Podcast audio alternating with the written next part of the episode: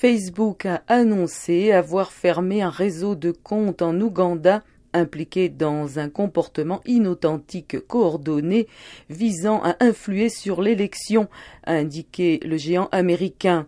Ils utilisaient de faux comptes ou des comptes dupliqués, se faisaient passer pour des utilisateurs et partageaient des contenus dans des groupes pour les faire apparaître plus populaires qu'ils n'étaient a précisé la responsable de la communication de Facebook pour l'Afrique subsaharienne, Kezia Animado. Après enquête, Facebook dit avoir découvert que ce réseau était lié au groupe d'interaction des citoyens avec le gouvernement du ministère de l'Information en Ouganda. Le conseiller en communication du président, Don Wanyama, qui fait partie des personnalités dont les comptes ont été fermés, a accusé à son tour Facebook de vouloir influer sur le cours de la présidentielle.